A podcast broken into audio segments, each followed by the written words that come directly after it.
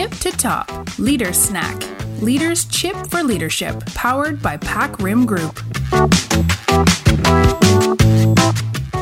สวัสดีคุณผู้ฟัง Leader Snack Podcast ค่ะ ดิฉันสายปานปัทมจิต วันนี้ชวนอาจารย์เฉลิมกิจโรจนวิพาสนะคะ หรืออาจารย์ต่อของชาวแพกริม มาคุยในหัวข้อ six reasons your strategy isn't working หรือ 6 เหตุผลที่ทำให้ strategy ของเราไม่ประสบความสำเร็จนะคะ พี่ต่อคะสวัสดีค่ะ สวัสดีครับสายปานค่ะพี่พอดี uh, ไปอ่านเจอบทความของ Harvard Business Review มานะคะ เขาพูดถึงสาเหตุที่ทำให้กลยุทธ์ขององค์กรล้มเหลว วันนี้ก็เลยอยากจะมาชวนพี่ต่อคุยค่ะ ในฐานะที่ปรึกษาขององค์กรมากมายในไทยเลยเนาะทั้งด้าน strategy แล้วก็ด้าน execution อยากรู้ว่าพี่ต่อมีมุมมองยังไงนะคะ กับแต่ละสาเหตุที่บทความนี้พูดถึง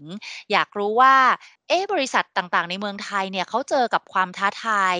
หรืออุปสรรคแบบนี้เหมือนกันไหม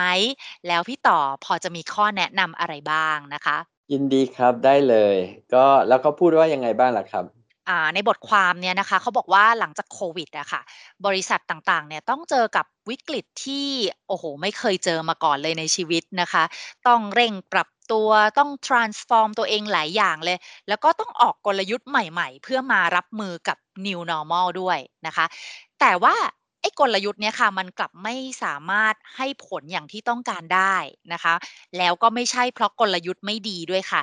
แต่เพราะนะคะภาษาอังกฤษใช้คำว่า organization can't carry it out นะคะ ก็คือมีกลยุทธ์ที่อาจจะดีแหละ แต่ว่าทำให้มันเกิดขึ้นประสบผลสำเร็จเนี่ยไม่ได้นะคะ ซึ่งเขาบอกว่าที่มันเป็นอย่างเงี้ย เพราะมันมีอุปสรรค 6 อย่างด้วยกันค่ะ ก็เลยอยากจะมาชวนพี่ต่อคุยไปทีละอุปสรรคเลยนะคะ อันแรกอุปสรรคแรกที่เขาพูดถึงเลย เขาบอกว่าเป็นเรื่องของ unclear values กับ conflicting priorities นะคะเขาบอกว่ามันเกิดจากการที่องค์กรคิดกลยุทธ์ขึ้นมาค่ะ แล้วก็ไม่ได้ให้ senior team นะคะหรือผู้บริหารทั้งหมดเนี่ยเข้ามามีส่วนร่วมด้วย มันก็เลยทำให้แต่ละทีมอะค่ะไม่มี commitment กับกลยุทธ์นั้นเนาะต่างทีมก็ต่างโฟกัสที่ priority ของตัวเองนะคะมี conflicting priority เกิดขึ้น ทั้งองค์กรเนี่ยก็เลยไม่ได้มุ่งหน้าสู่ทิศทางเดียวกัน หรืออีกอาการที่แสดงออกค่ะเขาบอกว่ากลายเป็นว่าองค์กรเนี่ยให้ priority กับทุกเรื่องเลยค่ะ แล้วพนักงานก็เลยรู้สึกว่าโห มันมีเรื่องที่ต้องทำเต็มไปหมด หาโฟกัสไม่ได้เลยนะคะ พี่ต่อมีมีความเห็นยังไงกับประเด็นนี้บ้างคะ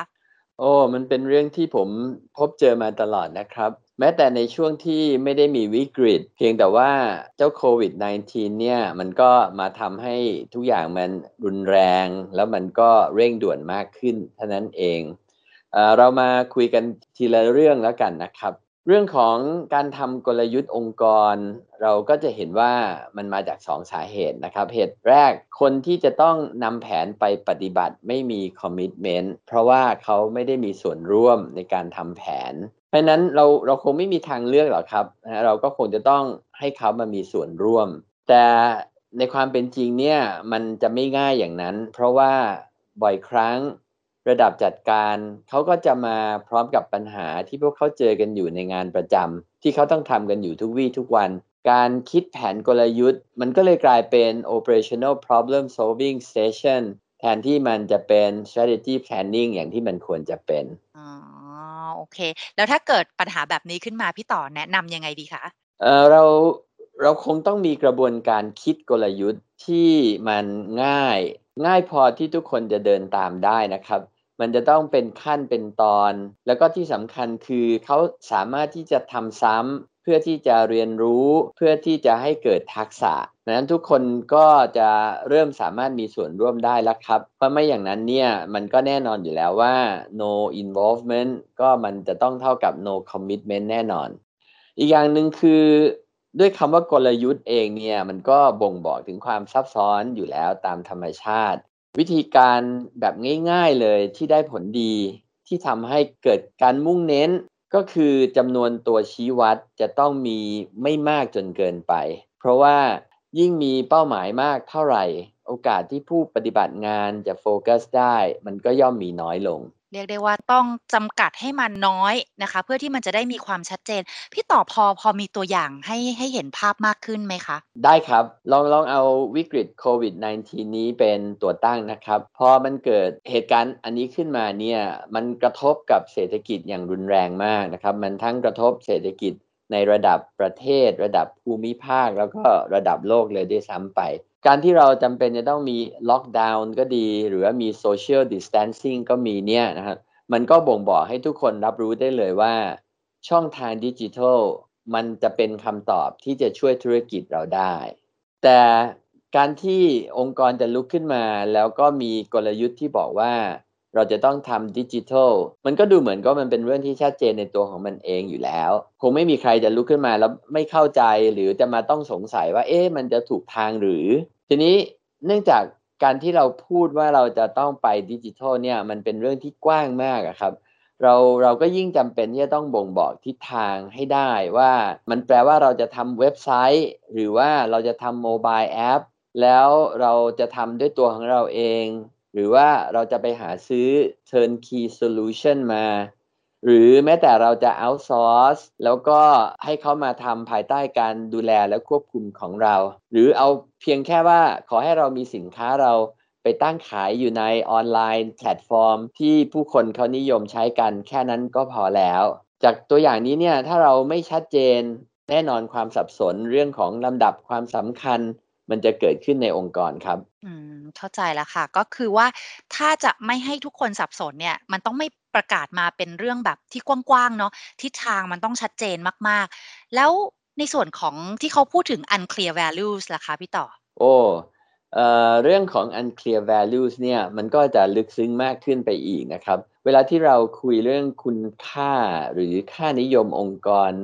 ด้วยตัวของมันเอง การที่จะให้ทุกคนยอมรับแล้วก็จับต้องได้ นั่นมันก็ยากมากพออยู่แล้ว เพราะมันต้องการการแสดงออกทางพฤติกรรมที่สม่ำเสมอ จากกลุ่มคนกลุ่มใหญ่พอนะครับมันต้องมีจำนวนมากพอในองค์กร และ จะต้องทำต่อเนื่องเป็นระยะเวลาที่นานประมาณหนึ่ง ดังนั้นความสำเร็จของกลยุทธ์ใด ๆ ก็ตาม ที่ต้องการให้พนักงงานปรับเปลี่ยนพฤติกรรมอย่างมีนัยยะ ยิ่งจำเป็นจะต้องเป็นเรื่องที่ให้ชัดเจนขึ้นอีกหลายเท่าตัวเลยแหละครับ ผมผมขอยกตัวอย่างอย่างที่แบบชัดๆคลาสสิกคลาสสิกมากๆเรื่องหนึ่งแล้วกัน เราเรากลับไปที่เรื่องกลยุทธ์ที่เราจะทำธุรกิจผ่านช่องทางดิจิทัลแล้วกันนะครับ เราจะพบกับ ความท้าทายว่าเราจะคงความเป็นองค์กร High Touch Customer Caring ในขณะที่เรากำลังจะเอาหุ่นยนต์ AI High Tech เข้ามา interface กับลูกค้าเนี่ย มันจะเป็นไปได้อย่างไร พฤติกรรมอะไรที่เราต้องการให้พนักงานของเราทำอย่างสม่ำเสมอ หรือเราให้คุณค่าว่าเป็นพฤติกรรมที่ขาดไม่ได้สำหรับกลยุทธ์ของเรา และที่สำคัญที่สุดคือ เราได้สื่อสารให้ทุกคนเข้าใจอย่างเดียวกันหรือเปล่า หรือต่างคนต่างตีความกันไปคนละอย่างสองอย่าง อันนี้เป็นตัวอย่างที่ค่อนข้างจะชัดเจน แต่ว่าทั้งนี้ทั้งนั้นเนี่ยผมไม่ได้กำลังบอกว่ามันทำไม่ได้นะครับ แต่มันต้องต้องการวินัย วินัยที่จะมุ่งมั่นหาวิธีที่อาจจะมีหลากหลาย แล้วก็วินัยที่จะต้องสื่อสารให้ชัดเจน รวมไปถึงวินัยที่จะปฏิบัติตนเอง เป็นต้นแบบให้สม่ำเสมอ โดยเฉพาะอย่างยิ่งในช่วง 3-6 เดือนแรกอะครับ เยี่ยมเลยค่ะ สุดท้ายก็เหมือนจะไปรวมลงที่เรื่องของวินัย แล้วก็เรื่องของการสื่อสารนะคะ โอเคค่ะ งั้นเดี๋ยวเราเราไปคุยกันต่อถึงอุปสรรคตัวที่ 2 กันเลยค่ะสำหรับอุปสรรคข้อที่ 2 นะคะ อันนี้เป็นความจริงที่เจ็บปวดของหลาย ๆ องค์กรเลยค่ะพี่ต่อ เขาบอกว่าปัญหาเนี่ยมันอยู่ที่ ความไร้ประสิทธิผลของท็อปทีมนั่นเองค่ะ ที่ไม่สามารถจะสื่อสารออกมาในทิศทางเดียวกันได้นะคะว่ากลยุทธ์คืออะไรกันแน่ และองค์กรให้คุณค่ากับสิ่งใดมากที่สุดนะคะ เมื่อเป็นแบบนี้ค่ะ เขาบอกว่าพนักงานก็จะไม่ค่อยมีความไว้วางใจใน top team นะคะ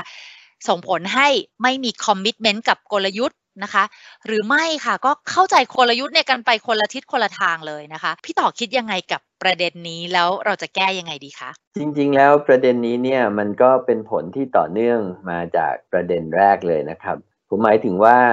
ถ้าหากระดับบริหารได้กันเอง มีความเข้าใจกลยุทธ์ขององค์กรที่ต่างกัน มันก็ยากที่พวกเขาจะสื่อสารได้ดีกับพนักงาน ความเข้าใจที่ต่างกันเนี้ยมันอาจจะมาจากการตีความหมายของกลยุทธ์ด้วยมุมมองที่ไม่เหมือนกัน เพราะว่าการที่องค์กรจะบรรลุเป้าหมายใดได้สักอย่างหนึ่งเนี่ยมันมักจะมีหนทางหลายหนทาง อย่างที่มีวลีของผู้นำจีนที่ท่านได้กล่าวเอาไว้ว่า จะแมวสีขาวหรือสีดำก็ขอให้มันจับหนูได้ก็แล้วกัน เราลองนึกภาพดูนะครับว่าถ้าผู้นำคนหนึ่งบอกพนักงงานเขาว่าเราต้องการจะหาแมวสีดำมา แต่ว่าในขณะที่ผู้นำอีกคนหนึ่ง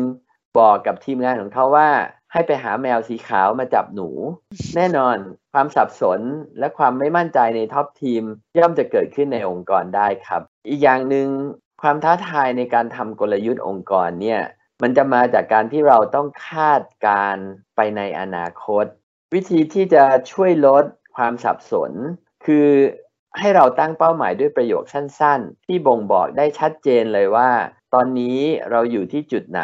เป้าหมายที่เราต้องการจะไปอยู่ไกลเท่าไหร่ และเรามีเวลานานสักแค่ไหนที่เราจะไปให้ถึง แล้วเราจึงค่อยสื่อสารให้เหมือนกันตอกย้ำสม่ำเสมอ จนเป็นประโยคที่พนักงงานทุกระดับจำได้ขึ้นใจตลอดเวลา ตามภาษาอังกฤษที่เรามักจะใช้กันเป็นฟอร์แมตที่ว่า from x to y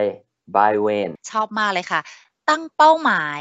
ในรูปแบบที่ว่า from x to y by when เพื่อที่ว่าองค์กรหรือว่าท็อปทีมเนี่ยเขาจะได้สามารถสื่อสารสิ่งที่องค์กรต้องการได้อย่างชัดเจน ครบถ้วนในทุก ทุกมิติเลยใช่ไหมคะว่าเออเราเริ่มจากตรงไหนเราต้องการจะไปที่จุดไหน และสุดท้ายต้องบอกด้วยว่าต้องการภายในเมื่อไหร่โอ้ชอบมากค่ะ ทีนี้ชวนคุยต่อเลยกันดีกว่านะคะสำหรับอุปสรรคที่ 3 ค่ะ อุปสรรคที่ 3 ค่ะ เขาบอกว่าเป็นที่สไตล์การนำที่ไม่ effective ค่ะปัญหาก็เหมือนจะกลับมาอยู่ที่ผู้นำอีกแล้วนะคะพี่ต่อ เขาบอกว่าผู้นำที่ไม่ effective เนี่ยค่ะ เขาจะไม่สามารถทำให้เกิดการถกเถียงที่มัน constructive หรือว่าเป็นประโยชน์ต่อองค์กรค่ะ เช่นผู้นำที่แบบอยู่แต่บนหอคอยงาช้างนะคะ สั่งแบบ top down ลงมาตลอดเลย ไม่เคยลงมาคลุกคลีกับพนักงานเลยทำให้ตัวเองเนี่ยไม่มีข้อมูลจากพนักงานที่อยู่หน้างานนะคะ ก็เลยไม่รู้อะค่ะว่าอะไร work ไม่ work แล้วก็สร้างกลยุทธ์ออกมาที่มันอาจจะ เอาไปใช้แล้วมันมันไม่สามารถทำให้สำเร็จได้จริงอะนะคะ พี่ต่อมีความเห็นยังไงเกี่ยวกับประเด็นนี้คะ ผมมองประเด็นนี้ว่ามันมีเหตุหลักๆอยู่2องอย่างนะครับเอ่อมันอาจจะเป็นวิธีการคิดของผม เพราะว่าถ้าไม่อย่างนั้นเนี่ยคือโลกทุกวันนี้มันก็จะยุ่งยากซับซ้อนมากพอแล้ว ถ้าเผื่อเราไม่พยายามจะทำความเข้าใจให้ให้มันง่ายขึ้นหน่อยเนี่ยเราอาจจะบริหารจัดการอะไรไม่ได้ เพราะฉะนั้นแนวทางของผมคืออย่างนี้ครับเหตุแรกเลยเนี่ยนะมันอาจจะมาจากการที่ระดับผู้นำที่มีหน้าที่รับผิดชอบต่อการขับ เคลื่อนองค์กรให้ไปให้ถึงเป้าหมายให้ได้เนี่ยนะครับ กลุ่มนี้จะเป็นผู้นำที่อาจจะมาจากนอกองค์กร เขาจะมีความรู้มีประสบการณ์ และโดยเฉพาะอย่างยิ่งจะมีความสำเร็จมาจากที่อื่น อาจจะเป็นอุตสาหกรรมเดียวกันนะครับ แต่ว่าทั้งนี้ทั้งนั้นเนี่ย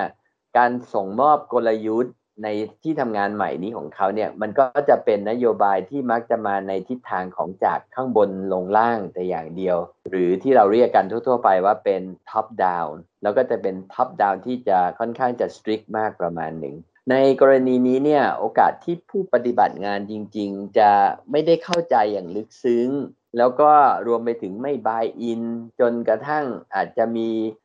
การดื้อเงียบได้ซ้ำไปเนี่ยนะฮะจะมีได้สูงมาก ปัญหาที่หน้างานก็จะไม่ค่อยได้รับการรายงานขึ้นข้างบนอย่างตรงไปตรงมา หรือถ้าจะต้องรายงานก็จะเป็นรายงานที่ล่าช้า จนปัญหามันบานปลาย แล้วก็ไม่สามารถจะปกปิดเอาไว้ได้อีกต่อไป ในบางกรณีที่มีการสื่อสารถึงปัญหาที่หน้างาน ผู้บริหารเองก็อาจจะไม่ให้ความสำคัญ แล้วก็ไม่ให้ความสนใจเท่าที่ควร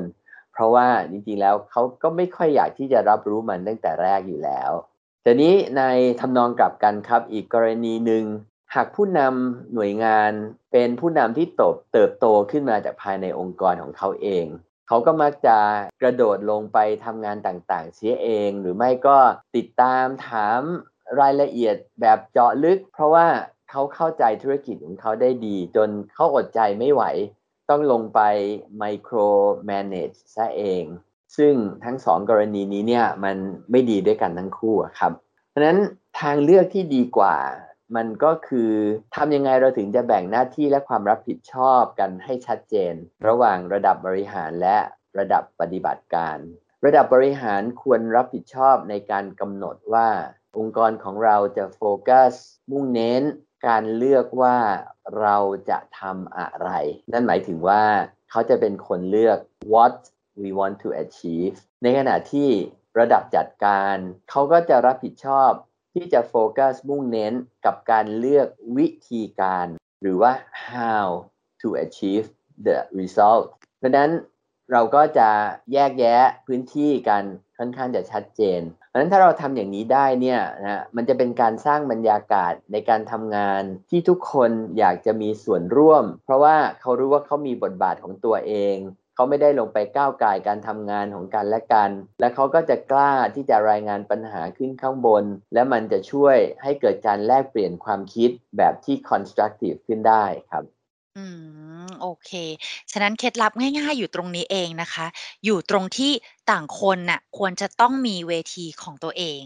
โอ้วันนี้เรียกได้ว่าได้เคล็ดลับดีๆ จากพี่ต่อเยอะมากเลยค่ะ ในครั้งหน้านะคะ ยังเหลืออีก 3 อุปสรรคที่เรายังไม่ได้คุยกันนะคะ ที่ทำให้องค์กรเนี่ยไม่สามารถทำกลยุทธ์ให้เกิดผลสำเร็จได้ ฉะนั้นคงต้องขอเรียนเชิญพี่ต่อกลับมาคุยกันอีกรอบแล้วค่ะได้ไหมคะ ด้วยความยินดีครับ ค่ะ ขอบคุณมากค่ะ และสำหรับวันนี้นะคะ ป่านต้องขอขอบคุณคุณผู้ฟังนะคะที่รับฟัง Leader Snack Podcast นะคะ อาหารสมองเคี้ยวง่ายๆ ได้ประโยชน์ เหมาะสำหรับผู้นำทุกคน อย่าลืมนะคะ ฝากกดไลค์กดแชร์ ใส่คอมเมนต์กันไว้ได้นะคะ แล้วครั้งหน้าเรากลับมาคุยกับพี่ต่อกันต่อค่ะสำหรับวันนี้ สวัสดีค่ะ สวัสดีครับ